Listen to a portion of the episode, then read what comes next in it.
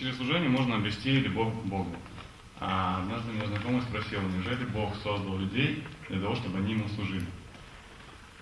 То есть в этом вопрос. Да? Да? Для этого? Ну, то есть мне вот непонятно, то есть э, Ну вот, например, есть пример, он может быть такой остренький, но хороший пример, чтобы прояснить эту недоумение. Для чего муж будет жену ночью? Ну так же и Бог ждет нашего служения.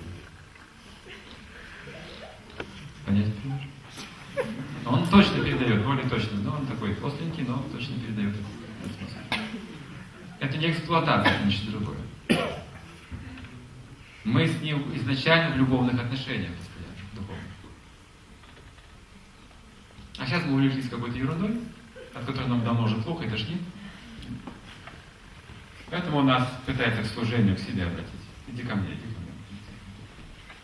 Ты мой, я твой, иди сюда. Это отношения.